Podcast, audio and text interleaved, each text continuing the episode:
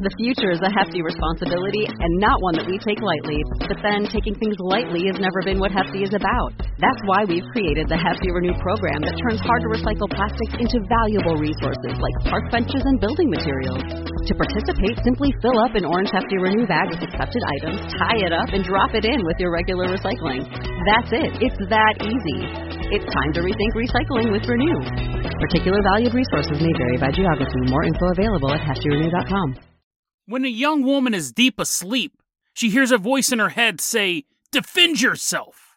Just in time to find two invaders breaking into her room. And then we meet a man who was traveling through Utah and saw a strange, otherworldly sight. Or did he? And then Insanity Week continues as we travel to a small town in the middle of America. Prepare yourself to examine the parable of the automobile today on Dead Rabbit Radio.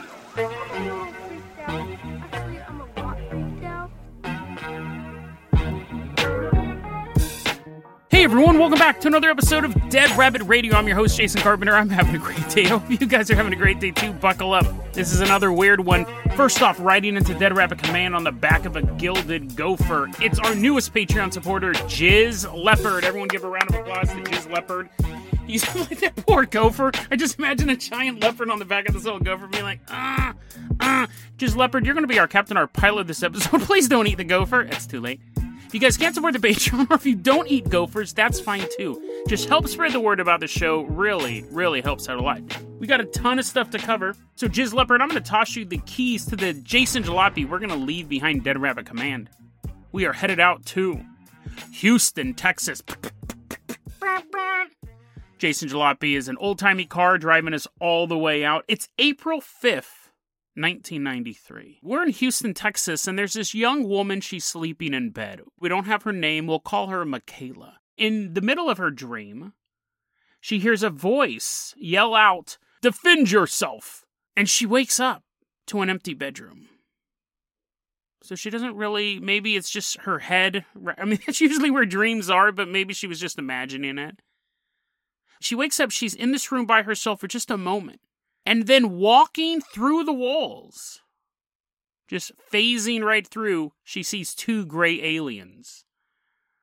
She's panicking, obviously, and one of them begins to approach her, is getting closer and closer to her. And she remembers, she's thinking, what am I supposed to do? What am I supposed to do when someone attacks me? Defend yourself. She remembers that. That was it. That's the reason I had the dream.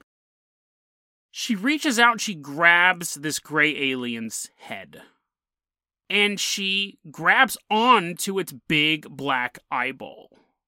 And then she pulls.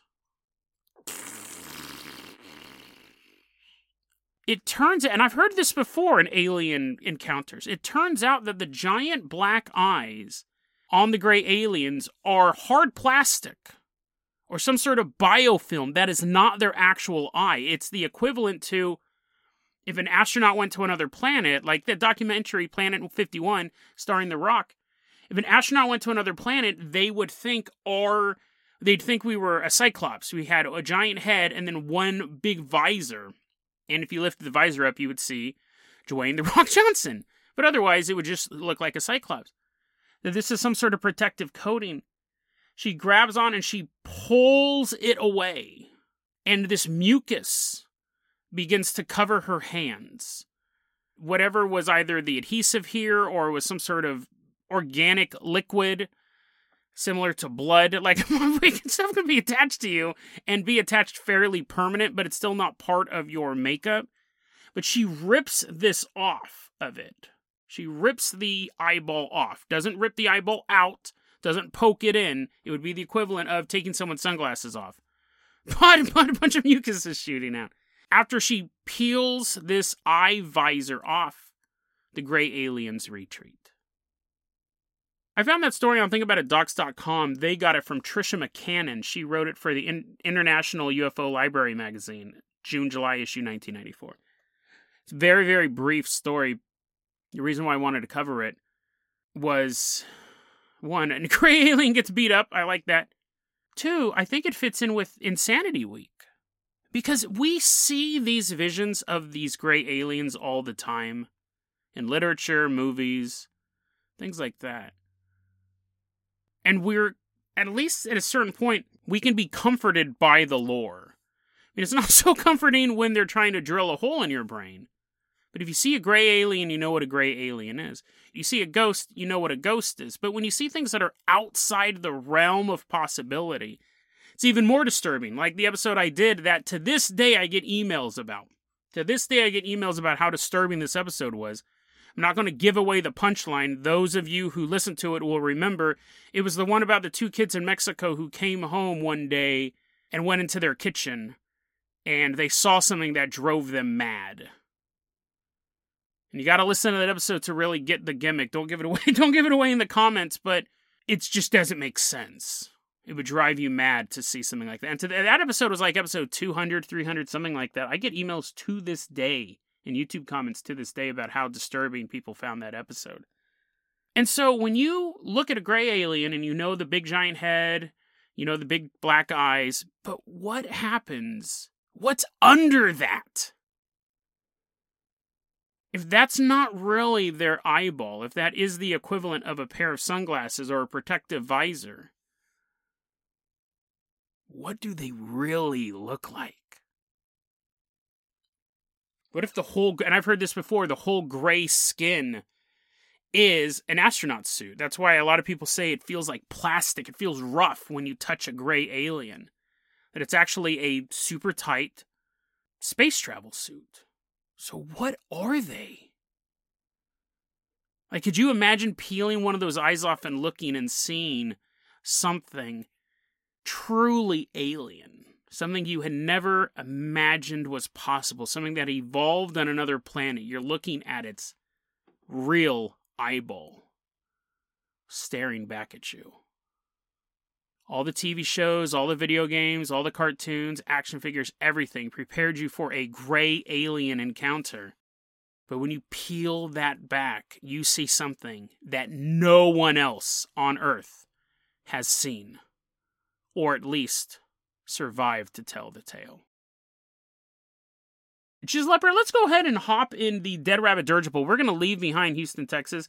Have a good night, Michaela. She can't sleep. She's like, no, I think she'll come back. Oh, don't worry. They'll come. They will come back. This time with reinforcements, but we won't be here. Jizz Leopard, we're leaving behind Houston, Texas. We are headed out to a remote part of Utah.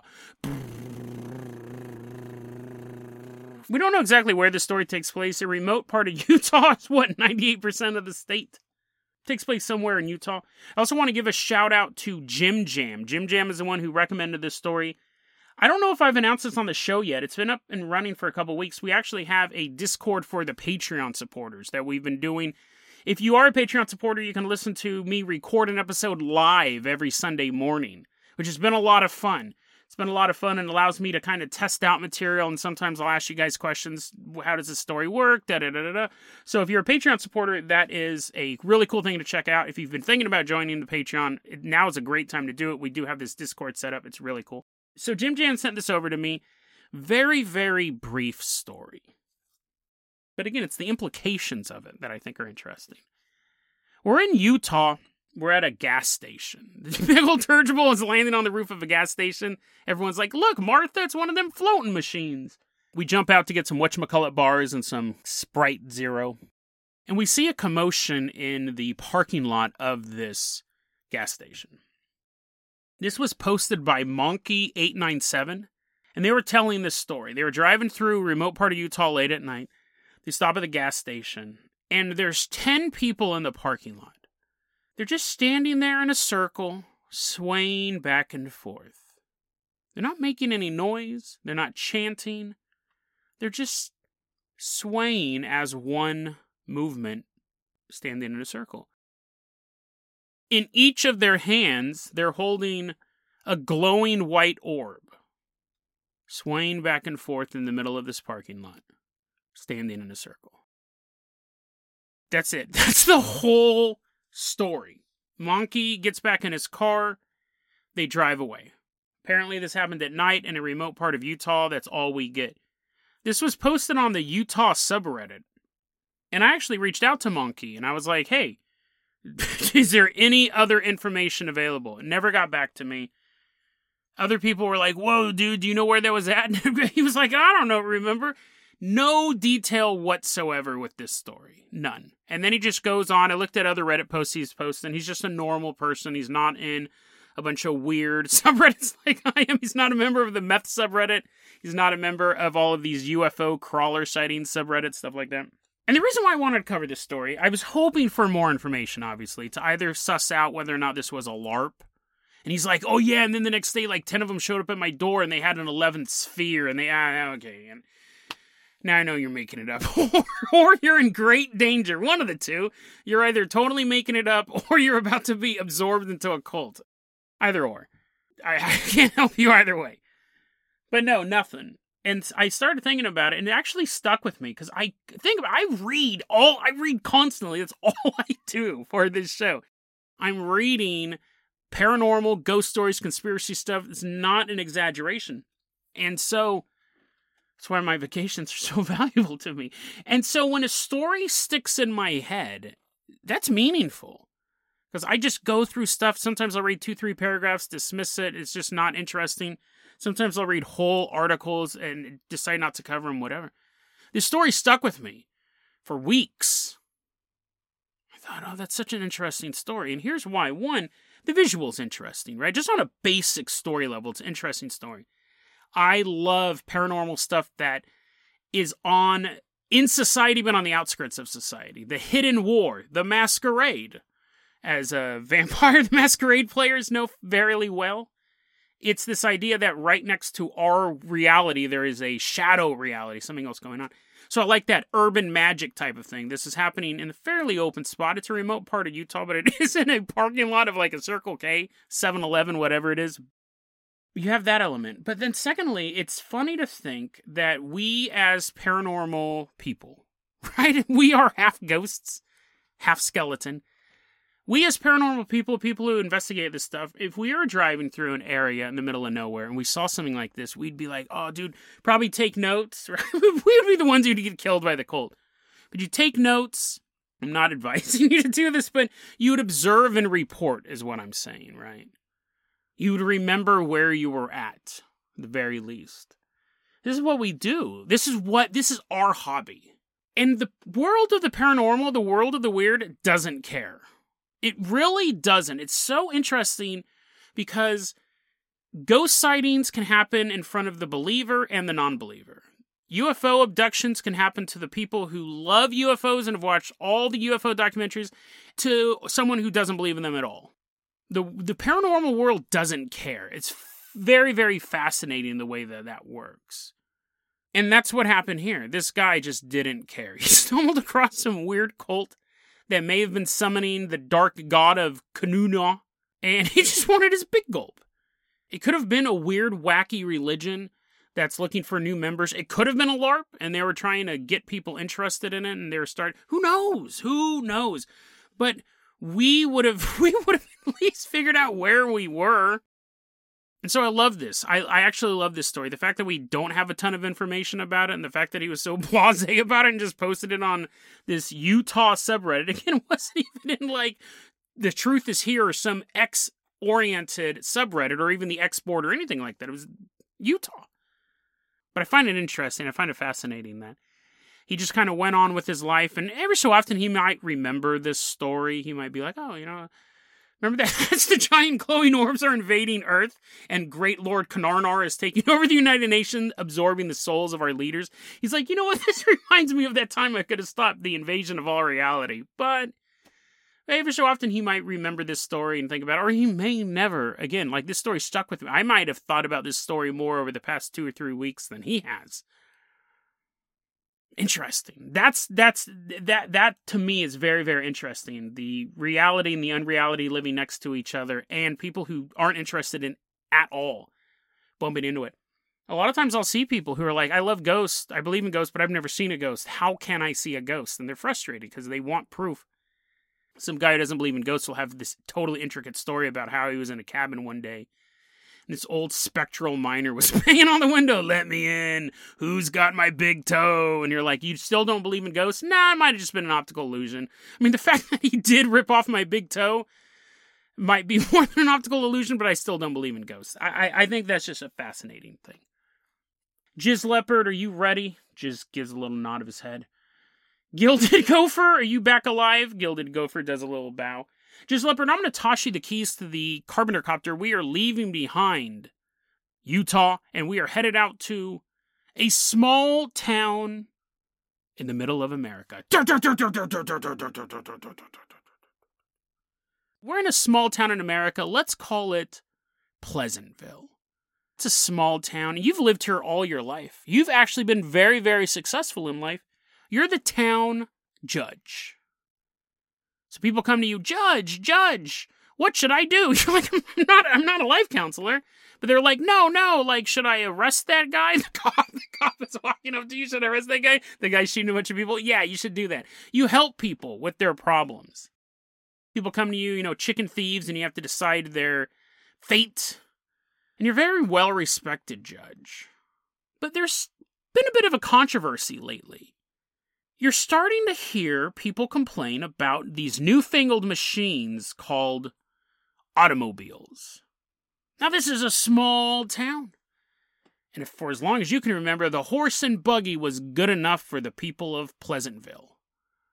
But these automobiles are coming into town, and you've heard about them. You've never actually been in one, but you've heard about them. They're loud, roaring machines, fancy pieces of steel fused together for a smooth ride down any country road. But see, there's a few local residents of Pleasantville who think that the cars are menaces, thinks that they should be completely banned. Those cars are driving through town, they're scaring the chickens. Why, did you know the other day Billy Bob got drunk, got behind the wheel of his automobile, and smashed over Miss Henrietta's chicken coop? And you go, hmm. That is troubling, because you've heard that there have been four cases of automobile accidents in the small town of Pleasantville recently. Now, all four of those incidents were tied to reckless driving. All four of these people were driving over the speed limit, driving in crazy ways, and two of them were drunk. But these people in town want you to get rid of the automobile. It is a very loud mob of people shouting at you to get rid of them. In town, there is a small automobile club that has 45 members. And they're pretty open about their ownership of their cars. They love them.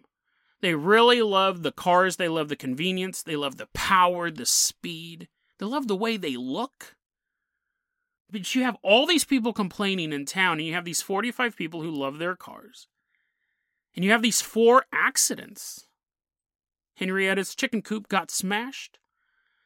Things could get worse.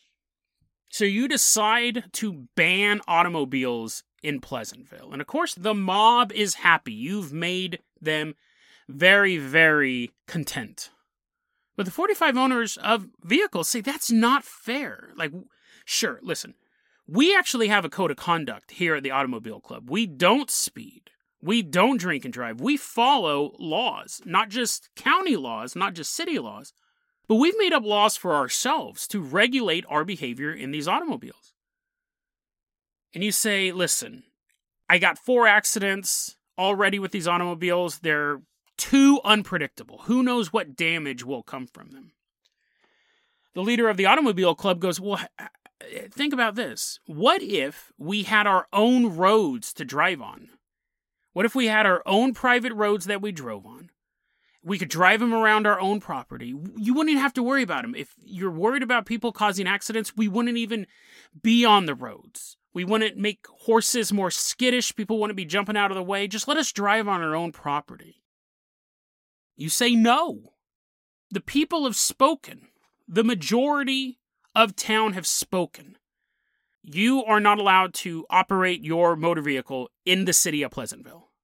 The leader of the automobile club says, I understand, but it's going to be hard to regulate this. We own these vehicles.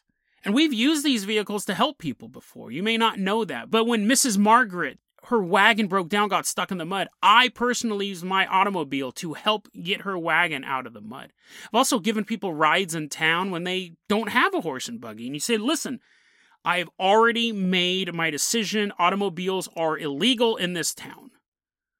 The leader of the automobile club looks at you and he goes, There might be more people in this town who own cars than you know. One day, Mr. Jones is walking out to his barn. Mr. Jones is a member of the now banned Automobile Club, and his beautiful machine has been sitting inside of a barn for the past few months. Every day he goes out to wash it, to maintain it, to just kind of look at it. He misses driving his automobile, but the law won't allow it. At that time, his nephew Tom visits Hey, Uncle, Tom says as he walks onto the farm.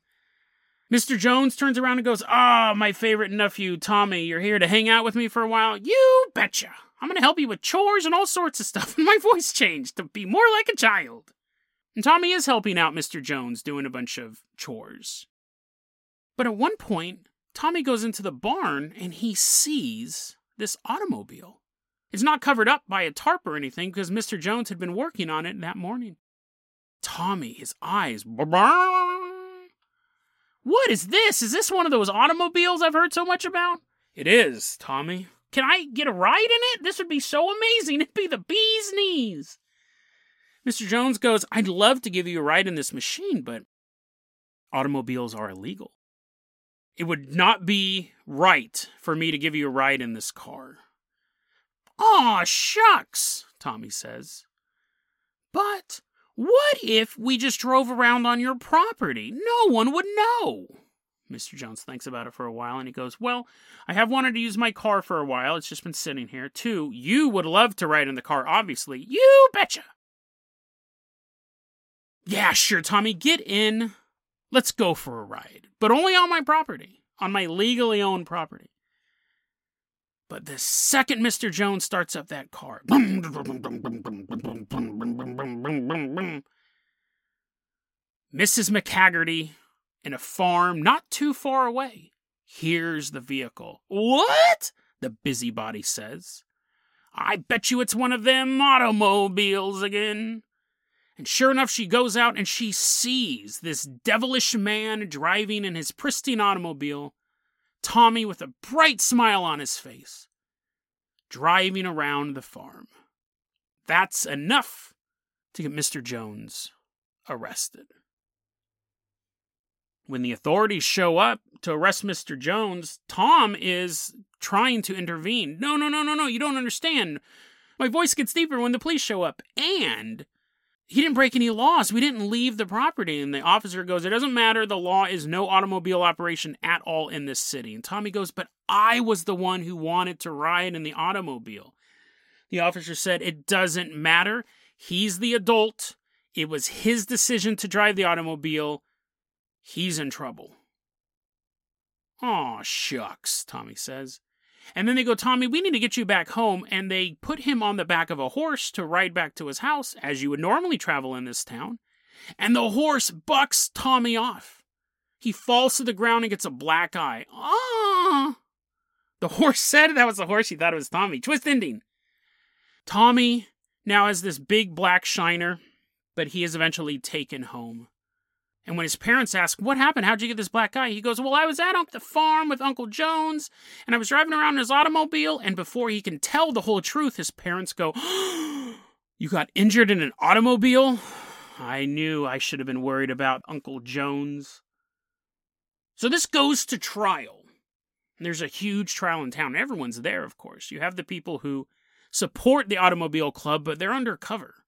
They don't want anyone to know they're on Mr. Jones side. And then you have the brain mob of people who warned everyone about how dangerous automobiles were in the first place.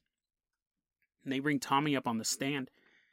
They ask him about what happened, and he says, It was my idea to get in the vehicle. My voice is even deeper now. It gets deep in different parts of the law process.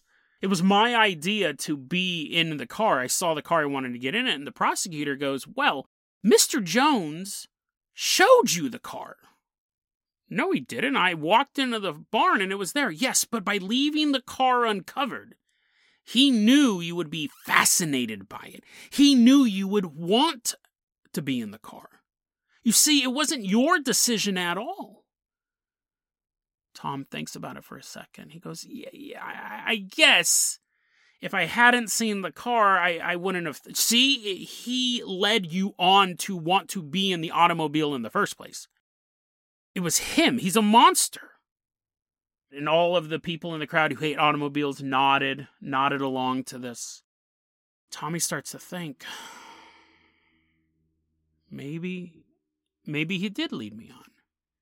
Now remember, you're the judge of town and you're sitting You're you're the judge for this trial. I didn't say that. Did you think you're in the audience? No. You're actually the judge of this trial and you're sitting there and you are hearing this, but you also see what just happened.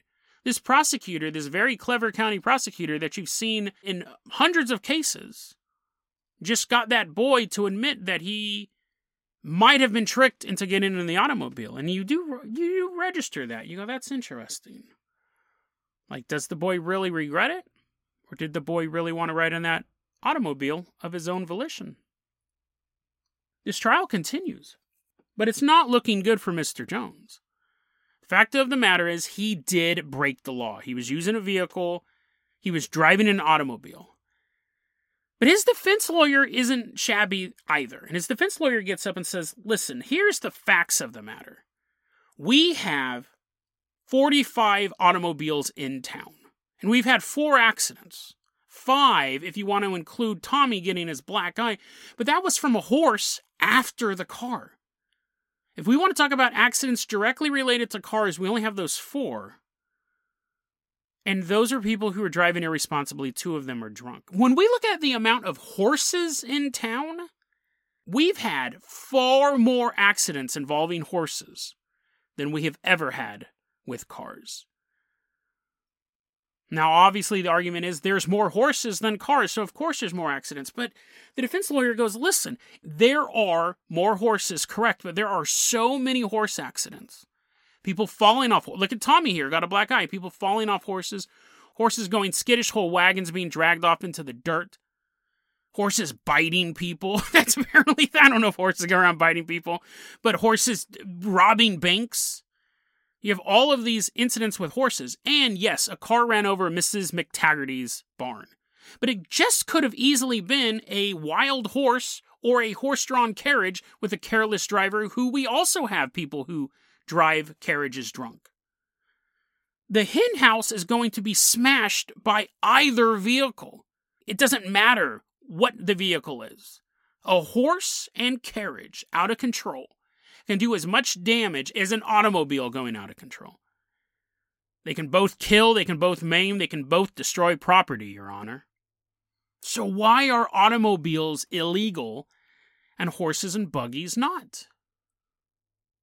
And you're sitting there as this judge, and you look at the crowd, the numerous crowd, the majority of people, who have spoken over and over and over again.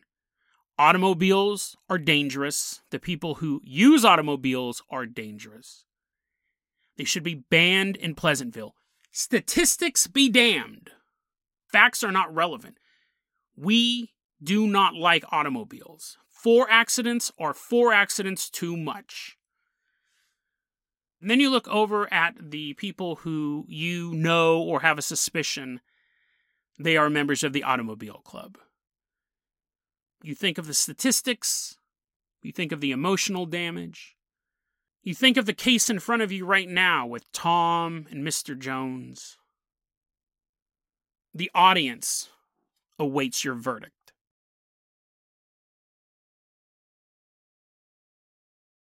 This is what's known as the parable of the automobile. It was written by a anonymous author named Encephalon back in the year 2000. It was published on a website known as the North American Man Boy Love Association, aka NAMBLA. welcome to Insanity Week because this is a level of insanity that's clever. If I presented, let's present this same story to you with what they want. The North American Man Boy Love Association. I'm not putting this in the show notes either. You can Google this. I'm not going to be affiliated with this guy. I actually found this because I was covering, I was going to do a story about this insane politician who had all these really, really, wa- he actually was tried running for like office in Virginia or Washington, D.C. I'll put his stuff in the show notes. He, I'm not going to cover the whole story, it's too gross, but he was grosser than this, grosser than what we're about to discuss.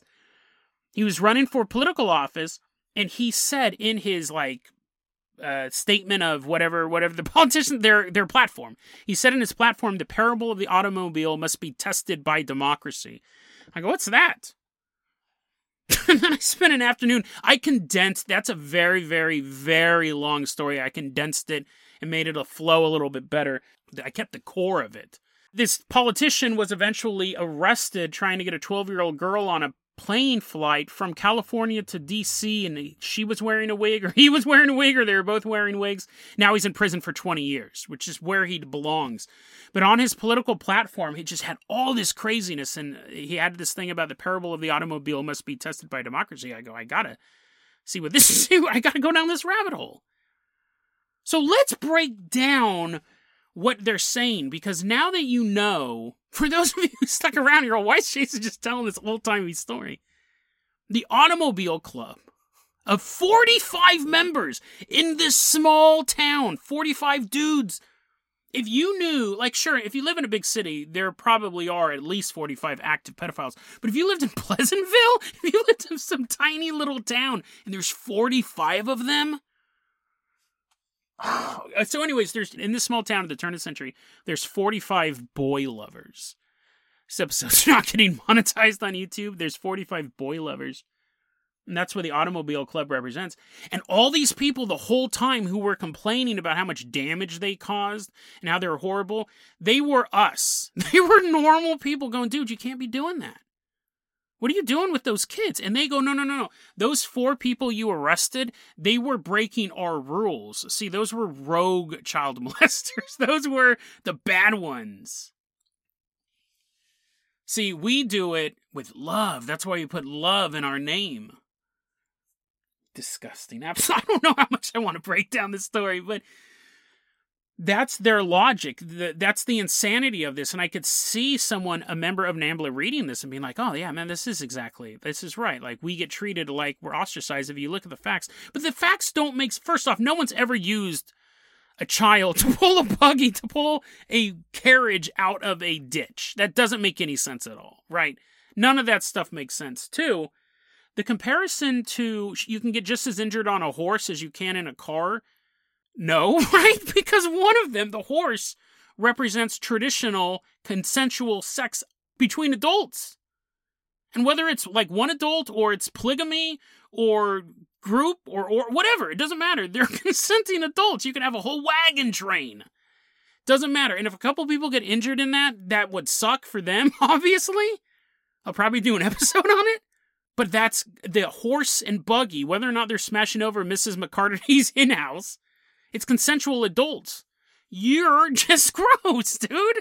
You can't compare that. And, and, and technically, hopefully, no one's getting injured in either. One shouldn't exist. The Automobile Club should not exist in this comparison. The horses, you know, hopefully be safe about it. Don't don't put a bit in your mouth and try carrying five passengers on your back. I think you'll be fine sexually.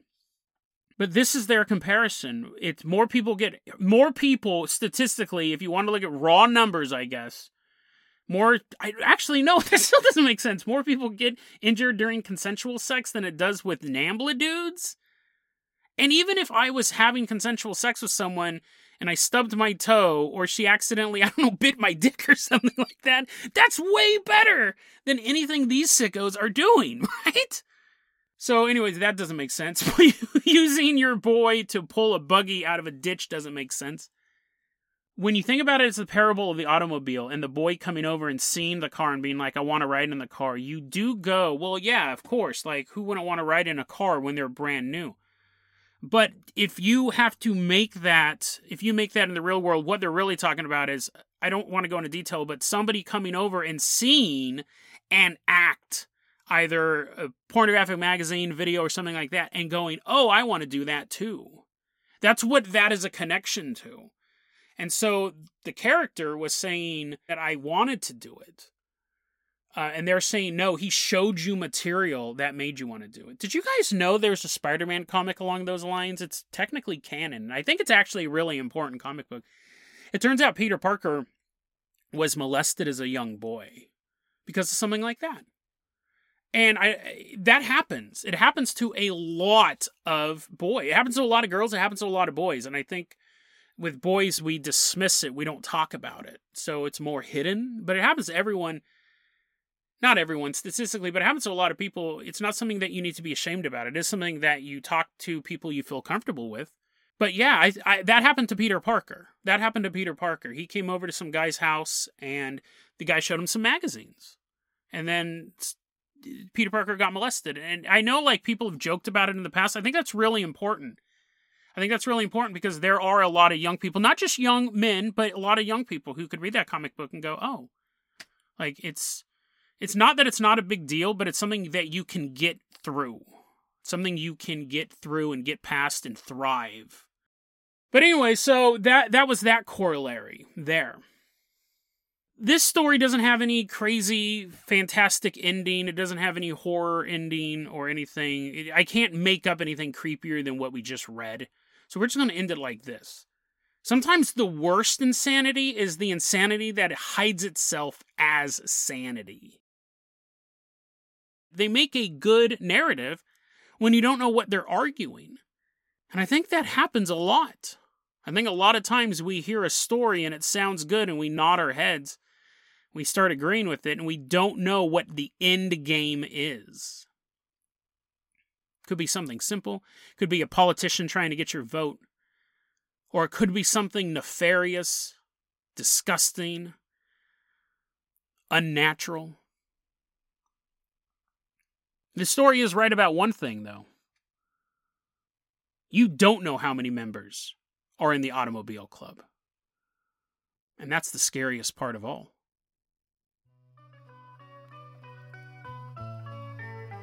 Deadrabbitradio at gmail.com is going to be your email address. You can also hit us up at facebook.com slash deadrabbitradio. Twitter is at deadrabbitradio. Dead Rabbit Radio is the daily paranormal conspiracy and true crime podcast. You don't have to listen to it every day, but I'm glad you listened to it today.